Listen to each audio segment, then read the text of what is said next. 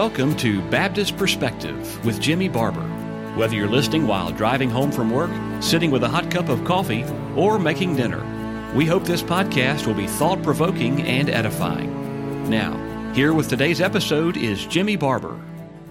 In previous studies regarding the person and work of Christ in redemption, we saw that because man is a sinner and unable to save himself, that he is in need of a substitute.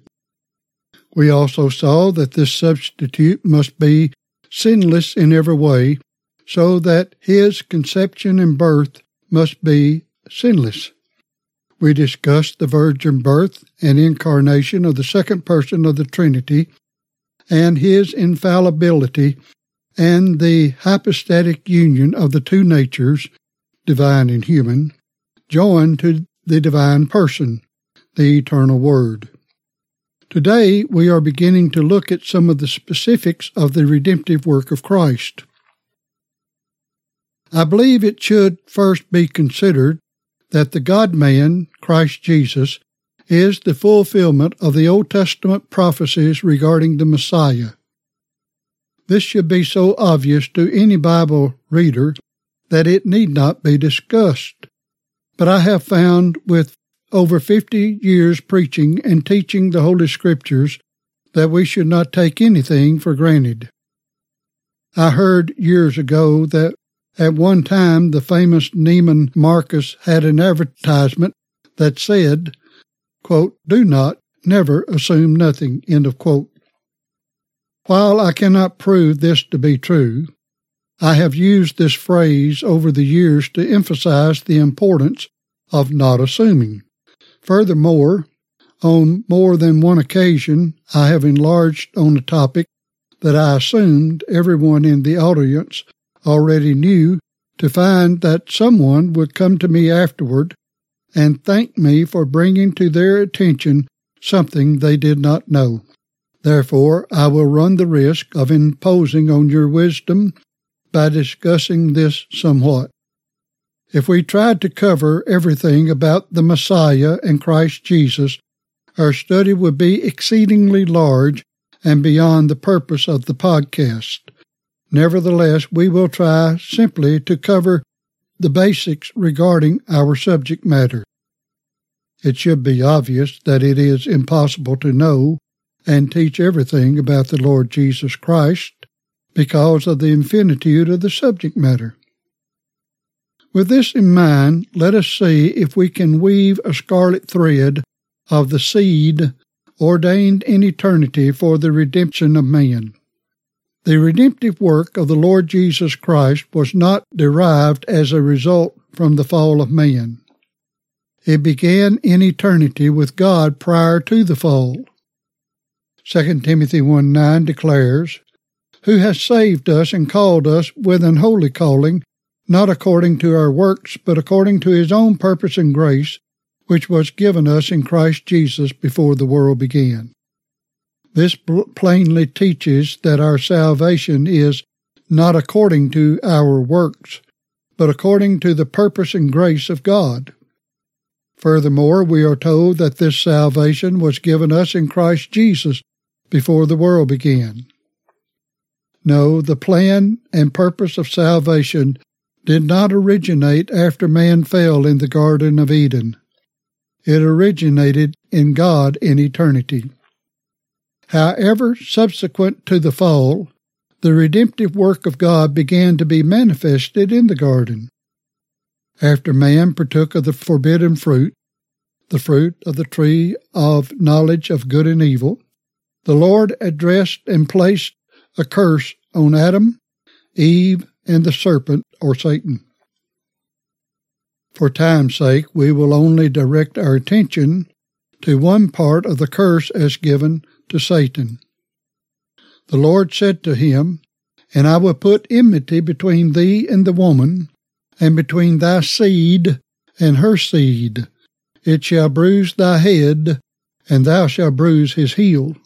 Genesis 3:15. Theologians for centuries have referred to this verse as the proto-evangelium or the first gospel. Here we see that the seed of the woman is to bruise the head of the serpent, Satan. It is generally understood that the final blow to a serpent is the crushing of the head. Therefore, the proto-evangelium, as proclaimed in the garden, gives insight to the fact that the seed of the woman is going to destroy Satan. After the flood, God told Noah that he would establish his covenant with him and his seed after him. Genesis 9 9. Though this covenant included all of mankind, I believe the seed in this covenant is somewhat connected to the seed of the woman in the Garden of Eden because Hebrews 11:7 says that Noah became heir of the righteousness which is by faith. The Lord willing, we shall clearly see in future studies that the righteousness which is by faith is Christ. For the purpose of the current topic under consideration, we must force ourselves to devote our attention at this time to the seed as prophesied in the Scriptures. Next under consideration is the seed promised to Abraham. Normally, our attention is directed to the 15th chapter of Genesis, and it is often presented that this is when faith was first associated with Abraham. However, this is not the case. We find that faith and the seed of Abraham is in the picture before Genesis chapter 15. The inspired writer of the book of Hebrews declared that Abraham had faith prior to leaving Ur of the Chaldees. By faith, Abraham, when he was called to go out into a place which he should after receive for an inheritance, obeyed. And he went out, not knowing whither he went. Hebrews 11:8. Nothing can be plainer. Abraham had faith when he left Ur. It is generally believed that prior to him having faith, that he worshiped other gods. See Joshua 24:15 and Isaiah 51 verses 1 and 2. We are not told how long he lived in idolatry or what his age was when he left Ur.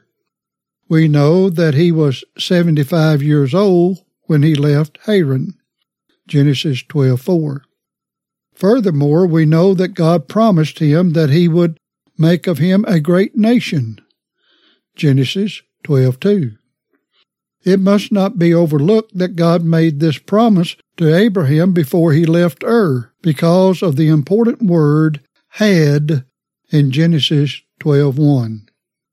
Now the Lord had said unto Abram, Get thee out of thy country and from thy kindred and from thy father's house unto a land that I will show thee. It is important to know that many modern translations, along with the Roman Catholic Douay-Rheims Bible, omit the word had from this verse because it does not fit their theology. Nevertheless, the promised seed was given to Abraham in Ur prior to his living in Haran. Again, we do not know how long Abraham lived in Haran, but as noted before, he left there at the age of 75 upon the death of his father. Furthermore, the promised seed was also pledged to him at this time. After going into Canaan and Egypt and back to Canaan, due to the increase of the wealth of servants and herds, he and Lot, his nephew, separated. See Genesis 13. Upon this separation, God again spoke of the promised seed to Abraham. Genesis 13, verses 14 through 17. Afterward, we are told of the capture of Lot and Abraham leaving Hebron in the plains of Mamre with 318 trained servants born in his own house, and rescued Lot and brought him back to Sodom. It was at this time that Melchizedek, king of Salem, and priest of the Most High God, blessed Abraham. Genesis 14, 18 through 20. this brief resume of the life of Abraham prior to Genesis 15 clearly reveals that Abraham had faith and the promise of the seed prior to this time. Though it is extremely important to know that Abraham had faith and some understanding regarding the promised seed prior to Genesis 15, it must equally be known that Genesis 15 is a pivotal point in the life of Abraham and the imputed righteousness of Christ as payment for our sins in the redemptive work of God for his people. As we will see, the Lord willing, in future studies, this point in history is brought to our attention, especially in the books of Romans and Galatians regarding justification by the imputed righteousness of Christ. Again, we do not know how old Abraham was at this time, but we do know that it was ten years from the time he left Haran and the conception of Ishmael. Genesis 16 verses 3 and 4. He would be 85 at this time and 86 at the birth of Ishmael, Genesis 16 16. And I believe it could safely be said that he was close to this age when the Lord appeared to him as recorded in Genesis 15. Some may be wondering why we should go to great lengths to show this history of Abraham. It is because all too often the general consensus is that at Genesis 15 is when Abraham first believed and was saved and or justified. But upon close investigation of the Holy Scriptures, this is not the case. Equally, how one interprets these passages will reveal his theology of salvation. Our belief is that salvation is totally 100% of grace and not by works or by a combination of grace and works. Too often people will claim that salvation is solely by grace and yet proclaim that there is some means of man or energy put forth by man to achieve it. However, the scriptures clearly reveal that the pattern of faith, Abraham, was a worshipper of idols in Ur, and God immediately regenerated or changed his heart and instilled faith in him. Since Abraham is the example and father of the faithful, or of faith, Romans 4:11, it is important that eternal life is not attributed to Abraham when he first publicly believed as recorded in Genesis 15. Obviously, life precedes faith, and the history of Abraham, as recorded in the Scriptures, clearly demonstrates this blessed truth. No, it is not our intentions to minimize the importance of Genesis 15, but we must be careful not to ascribe more to this passage than what is taught in the Word of God. As we said before, Genesis 15, especially Genesis 15:6, is clearly a pivotal point regarding the truth of Jesus Christ being the seed whereby the redemptive work of God is accomplished. It is also important in studying about the justifying righteousness whereby the sinner is accepted by God.